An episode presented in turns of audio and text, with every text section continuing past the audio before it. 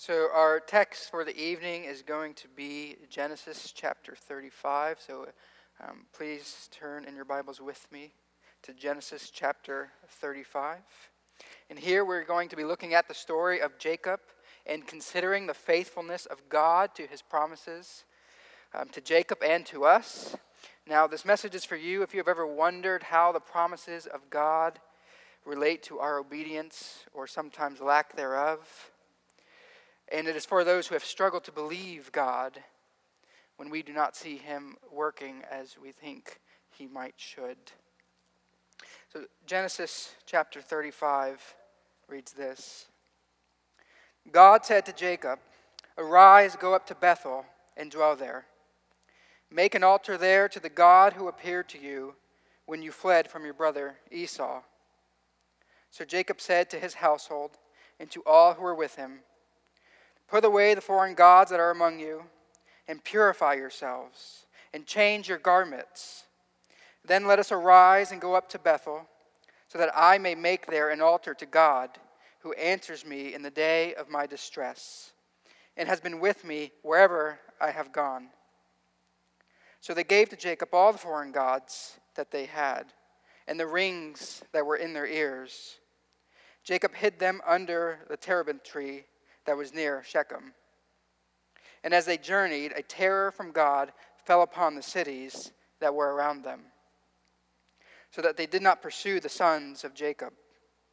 And Jacob came to Luz, that is Bethel, which is in the land of Canaan, he and all the people who were with him.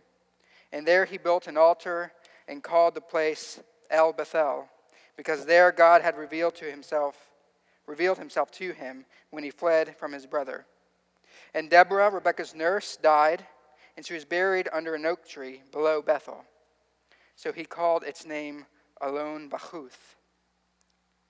God appeared to Jacob again when he came from Padan Aram and blessed him. And God said to him, Your name is Jacob. No longer shall your name be called Jacob, but Israel shall be your name. So he called his name Israel. And God said to him, I am God Almighty. Be fruitful and multiply. A nation and a company of nations shall come from you, and kings shall come from your own body. The land that I gave to Abraham and Isaac, I will give to you, and I will give the land to your offspring after you. Then God went up from him in the place where he had spoken with him. And Jacob set up a pillar in the place where he had spoken with him, a pillar of stone. He poured out a drink offering on it and poured oil on it. So Jacob called the name of the place where God had spoken with him Bethel. Would you bow your heads with me in prayer? Gracious God and Redeemer, we ask that you would prepare our hearts for the receiving of your word that you would transform our lives through it, that we may taste and see and know that you are good. And we ask this in the everlasting name of your Son, Jesus Christ. Amen. One of the many great verses in the Bible that talk about God's faithfulness to his promises comes to us in Numbers 23 19, and it says this God is not man that he should lie, or a son of man that he should change his mind. Has he said, and will he not do it? Or has he spoken, and will he not fulfill it? There is one promise that moves all of history, that is past and yet to come, and that is God's promise of redemption. Nothing in this world passes by that does not serve the one grand reality that God created this world and promises to save it.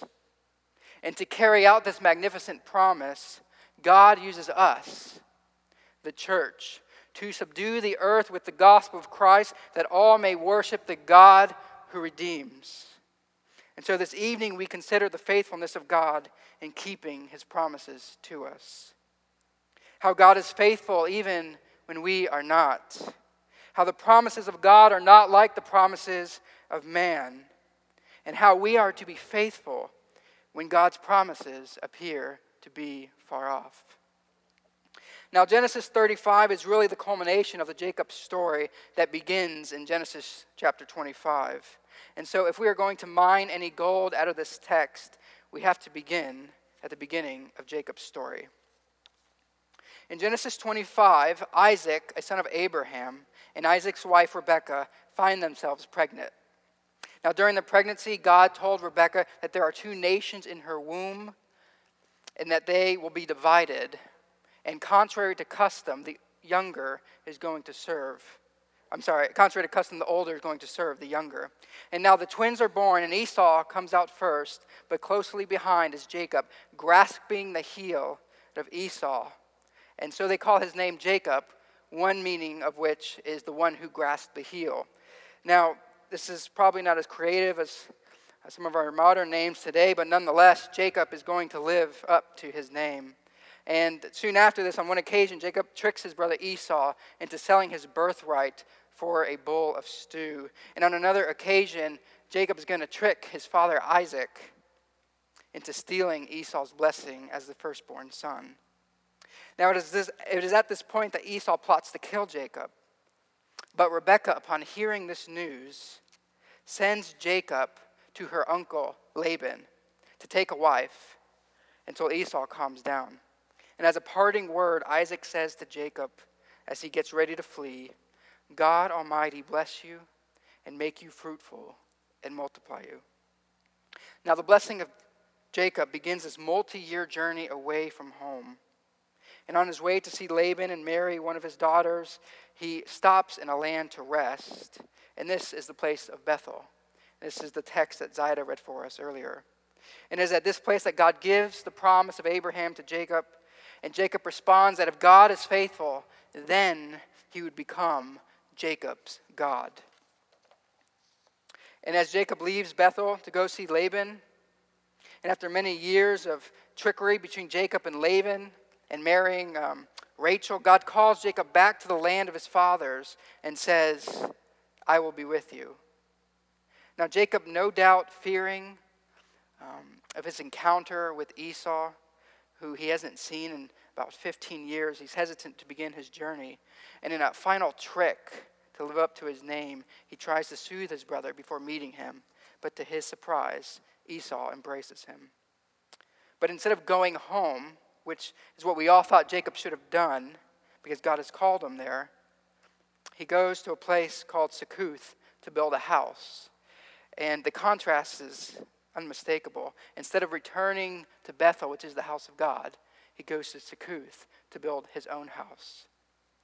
Now, it was during the same time of continued disobedience in Genesis chapter 34 that Jacob's daughter Dinah travels to meet um, what the text says is the women of the land, and there she is defiled. And filled with anger, Jacob's sons plunder the nearby cities, and anger the Canaanites and Perizzites. And at this point in Genesis chapter 35, we have a Jacob who is still wandering from God, who is walking in disobedience, and is now fearing for his life. And as we look at verse 1 in chapter 35, the first lesson from this text is this because God is faithful to his promises to us, we must recognize his faithfulness in spite of our faithlessness. We must recognize his faithfulness in spite of our faithlessness. God said to Jacob, Arise and go to Bethel. Now, it is far too easy to pass over these remarkable words. It is in Jacob's distress, after many wandering years and at the brink of battle in a foreign land, in the midst of chaos, Jacob hears the familiar voice of God saying, Arise, go to Bethel. Several years prior, God promised that he would both be with Jacob and keep Jacob, regardless of where Jacob ended up. And so here God is showing his faithfulness to him. And just as a voice of a distant spouse turns miles to inches, so too the voice of God brings close the wandering heart. The significance of the familiar voice of God to Jacob is just as significant as the command the command to go to Bethel. Bethel is the place where God revealed himself to Jacob. It is the place where God gave Jacob the promise of Abraham and the personal promise that God would be with him and keep him. And it is the place where Jacob vowed that if God was faithful, then he would become Jacob's God. But Jacob's long-time disobedience acted as a road away from God. In fact, Jacob would spend about 15 years outside of the land God promised. But even when Jacob was far from God, God was not far from Jacob. When Jacob was poor, God made him rich in livestock. When he had no children, God opened the womb. When Jacob was confronted by Esau, he melted Esau's heart before Jacob. He was faithful in the midst of Jacob's faithlessness. And still in a distant land, God calls his child back to himself. Now, God's command is just not to go back to Bethel, it is to go to Bethel and build an altar. God calls Jacob back to worship. This altar is to be built to the God who appeared to him when he was fleeing from Esau. Jacob is not just to build an altar to God, but he is to build an altar to the God who appears to him. Church, the people of God do not just worship a God, they worship the God who has made himself known. God has revealed himself to Jacob as El Shaddai, that is God Almighty. He is the God who keeps, the God who blesses, the God who is there, the God who answers in his distress. Therefore, in the gracious character of our God, rather than calling Jacob and listing his sins, God reminds Jacob of what he has done for him. Where Jacob might be tempted to think of his failures, God is focused on Jacob's redemption. And what Jacob will learn is that the very place he was most reluctant to go is the very place he most needed to be. Jacob did not see the many blessings of his life that God was giving him. It took a tragedy and God's call to bring him back. And when we find ourselves wandering from God, we should know that God is faithful to us, that He has not abandoned us, that He is always calling us back to Him. But it is the unfortunate reality that the Jacob experience is the common experience of the Christian life. Whether it is short wanderings or long journeys to the wasteland of empty pleasures, but thanks be to God that He calls to us at the end of our roads, that He calls to us in the darkest of nights. God is calling the wandering heart back to Him. But we must be willing to make the journey. You see, when God calls Jacob back to Bethel, Jacob still has to make the ascent to Bethel. He still has to come out of the wayward life to leave the pleasures of sin, to leave the allurement of fulfillment. It is the road we are all called to walk. It requires humility because we must face the fact that we've failed, that we've turned away from God. We have to acknowledge that we were wrong. We must face the fact that behind us is a path of destruction that sin leaves behind. It often hurts us and others. But we serve a gentle God, church. We serve a kind God, a God who is merciful and gracious, slow to anger, and abounding in steadfast love. And the road to God is never alone. We are on this journey together. We are on a pilgrimage to the celestial city, each with our own wounds from sin but with a God who promises to bind the wounded. And like Jacob, when we need encouragement, we must arise and go to Bethel. We must go to the place where we first met God, or where we are reminded of his presence, the place where we went after God in the wilderness, where we were satisfied to be denied by others, satisfied to be disowned, so long as we might dwell in his presence. And when we go back to that place, we need to dwell there. We need to meditate on what God did for you there. And you to ask God to silence the passions of your former ways, to show you the greater pleasure of His presence, to brighten your eyes to the glory of His majesty, to remind you of the stories that displayed His faithfulness to you. You are to ask God to herald over you His wondrous deeds, to parade His gospel before your very eyes. And for me, what this looks like.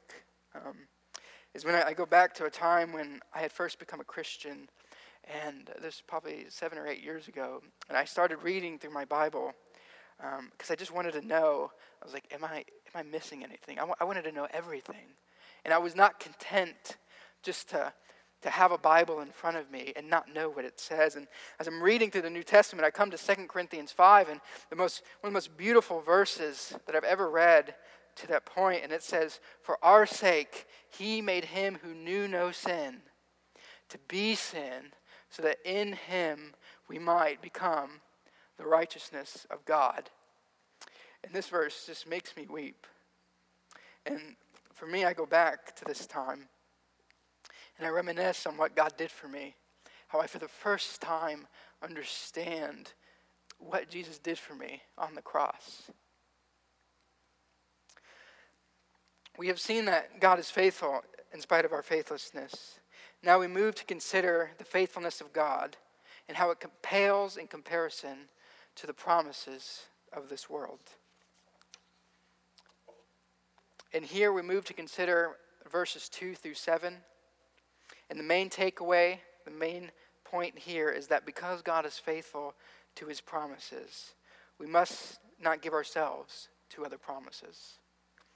Because God is faithful to his promises, we must not give ourselves over to other promises. Before this time in our text, this is exactly what Jacob did. He chased after other promises. Jacob's whole life has been an attempt to obtain something that had already been promised to him. God has promised Jacob several times at this point that he was going to inherit a land, that he was going to have many children, that he was going to be prosperous. But instead of trusting God, he trusted in the work of his hands. But in Genesis chapter 35, we have a Jacob that's turned. We have a renewed Jacob. And so in verses 2 through 3, we get Jacob's command to his family. And in verses 4 through 5, the family's response. Now, what does Jacob says? What does Jacob say to his family? He says, "Put away the foreign gods and purify yourselves." These gods are probably the gods that Rachel had took when they were fleeing from Laban, if we recall that story. And it also probably includes the gods that Jacob's sons took after plundering the city following Dinah's defilement. Um, although this was actually not even part of God's command to Jacob, Jacob knew that the gods were irreconcilable with the exclusive worship that he needed to give to the one true God. And so Jacob, as a spiritual leader of his home, gathers these gods and buries them under a tree, and then commands his family to purify themselves and change their clothings. Now, the purification rituals and the changing of clothing signifies a moral transformation.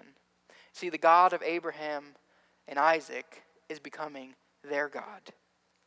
And it is only after they can put the, they put these gods away and change their clothes can they go to Bethel. And as they travel to Bethel, the text says that a terror of God overshadows Jacob's entourage and immobilizes any of the cities around. The point being that what happened to Dinah is not going to happen to Jacob's family. So, what are we to learn from these verses 2 through 7? That when we wander away from the promises of God, we are wandering to the promises of this world. Jacob's weak leadership led his family astray, and his family led him astray. And we might not carry idols in our tents like they did, but we carry them in our hearts. And Jacob knows, as he has always known, that they are contrary to the will of God and must be put away. There is no place for any false gods in the presence of the true God. We cannot have a foot in the temple of Satan and in the temple of God. We are either fully indwelled with the Spirit of the living God or indwelt by the Spirit of this world. And the conversion of the heart is not sincere if it is not universal. Now, I'm going to take a guess here that none of us have a statue of Baal in our living rooms. I mean, and neither do I, as Ida would probably kill me. Um, but certainly we have other idols in our lives. Um, and an idol is anything that substitutes God, it's anything that pulls our trust away from Him and puts it somewhere else. And so, whether that is trusting in our 401k instead of the provision of God, maybe it's obsessing over our body image um, or over a nice car or a nice house so that we can be affirmed by others rather than seeking the affirmation of God. Maybe for me, it's the desire to be in control, to look like I have it all together. If it comes before God, it becomes a false idol, and it will not satisfy. And we must ask ourselves do we find ourselves pitching our tents near Canaan or pitching our tents in the house of God? Now, to keep our eyes on the promises of God, we must remem- remember this that the promises of God are not like the promises of man. They are far greater, far grander than we could ever know. You see, Jacob thought that he had a big family and a lot of wealth. But if he can only see the millions of people that would come from him, if he could only see the height of the Israelite kingdom under Solomon, if he only knew that God would rescue the world through our Savior, through the lineage of Jacob, he would look back at his wanderings and to see the foolishness of what he was doing. There's a reason the Apostle Paul says God is able to do far more abundantly than all that we ask or think. Because when we trust in the promises of God, He takes us to heights and depths that no one can fathom. When we trust in the promises of God, there's a, a character produced in the Christian life that only God can give. When we trust in the promises of God, there's not an obstacle that we cannot overcome, not a bondage that cannot be broken, not an evil that will not work for our good, and there is no dead body that will not be raised when we trust in the promises of God. Now, there is an incorrect understanding of verses, of these verses, that is uh, a sobering reality um, that you may have heard. And there's some Christians that might say that we need to somehow clean ourselves up before we come to God. That we need to um, fix ourselves before we can approach God that we must purify ourselves somehow before coming in his presence. And they would say, Look, Jacob had to put away the gods, they had to change their clothing before coming with God. And so this is what we must do. But what this view misses is that what keeps us from God is sin. And sin is a rebellion against God, and we could do nothing about it apart from his forgiveness. Therefore, there is not a deed in this world that we can perform in and of ourselves to get right with God unless it involves the plunging of our soul into the flood of Christ's blood. We contribute nothing to our salvation except the sin that made it necessary. You see, Jacob was not trying to clean up his act before coming to God as if he could wash his sins away. Putting away the gods and changing his clothes was not going to atone for 15 years of wandering. He puts away the gods and changes his clothes to rededicate his worship to God in repentance to the one who has already accepted him. We don't clean ourselves up before coming to God, church. He cleanses us through faith in Christ. And then he commands us to walk in obedience. Now, it is a challenge in the Christian life to bury the things that are contrary to God. It's another thing to keep those things buried. Too often, it is our experience that when we bury our idols or bury those things that are contrary to God, we tend to go back to visit them because God has somehow not satisfied us, or maybe He hasn't fulfilled His promises on our timeline. And so we go back and lay flowers on the grave where we buried our idols. And we might play around with the idea of what it looks like to maybe dig up these old passions, and we entertain that thought for a few moments. But how do we keep our eyes on God and not on the idols of death? And here we're going to turn to consider what God teaches us in this text of how we can be faithful while we wait for God's promises. And this is the last point for tonight, and it is this because God is faithful to his promises, we must learn to be faithful between the promise and its fulfillment. We must learn to be faithful between the promise and its fulfillment. This section records God's first words to Jacob since his arrival in Bethel. And here we're considering verses 9 through 15. God appears to Jacob and says to him, Your name is Jacob. No longer shall your name be Jacob, but Israel shall be your name. But God has already named Jacob when he wrestled with him before meeting Esau. So why the renaming again? Well, God is reminding Jacob that he returns to the promised land not as Jacob, but as Israel. Jacob is not only called to bury the foreign gods, but he is called to bury his former life. Jacob, who changed, Jacob, who charged his family to change their clothes, are now called to live up to Jacob's new name. In this reality, to be honest, should come at no surprise to us. For how often do we forget our new name? How often must we be reminded that we belong to God and not to this world? So, after God reminds Jacob of his new name, he reminds him of the Abrahamic promise that he has already given him. And in the text, it says, I am God Almighty. Be fruitful and multiply. A nation and a company of nations shall come from you, and kings shall come from your body. The land I gave to Abraham and Isaac, I will give to you. I will give the land to your offspring after you. God does not start with the promise, but he starts by a self identification. He says, I am God Almighty. Before the command of God is the revelation of God. There is to be no misunderstanding of how Jacob is to carry out God's command. Unlike before, where Jacob took things in his own hands, Jacob is to carry out the command of God with the power of God and the almightiness of God. In other words, Jacob is powerless unless God binds his power and almightiness to Jacob's obedience. And Jacob is commanded to be fruitful and multiply. Now, with 13 children from four women, how much more numerous would one want to actually be?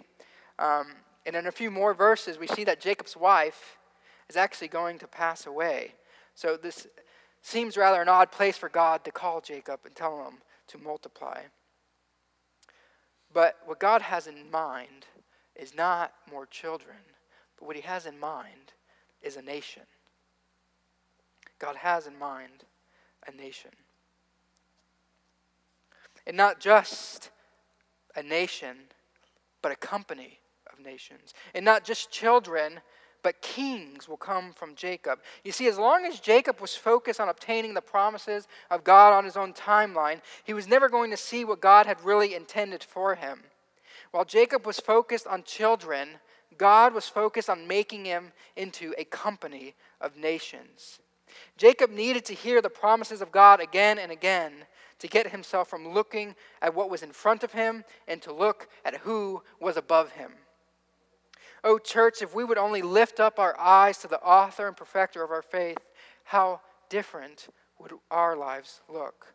If we can only turn our eyes from this world, from the desires of entertainment, from the allure of sexual fulfillment, from the desire of affirmation by others, and turn to look at the promises of God again and again, what would become of us?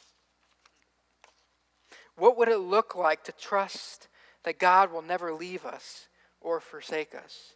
To trust that He is good and that He is for you. To trust that He has really, really, absolutely forgiven your sins. That you are free from guilt and condemnation. That you can trust God, that He sympathizes in our weaknesses to trust that He will make all grace abound to us, so that in all things we may abound in good works, to trust that we will be raised in the last day and dwell with Him for eternity. Jacob needed to hear the promises of God repeatedly so that he could learn to live in the tension of promise and fulfillment. And to be faithful while we wait, we must recall the promises of God and trust. Church, the faithfulness of God to his promises is our only hope in this life. God remains steadfast even when we do not, and his promises are sweeter than any promises this world could ever offer. In our waiting for their fulfillment, we must recall the promises of God more than we recall the promises of this present age. The greatest expression of God's promise was the promise to send his Son to live the life we were to live to die the death that we were to die.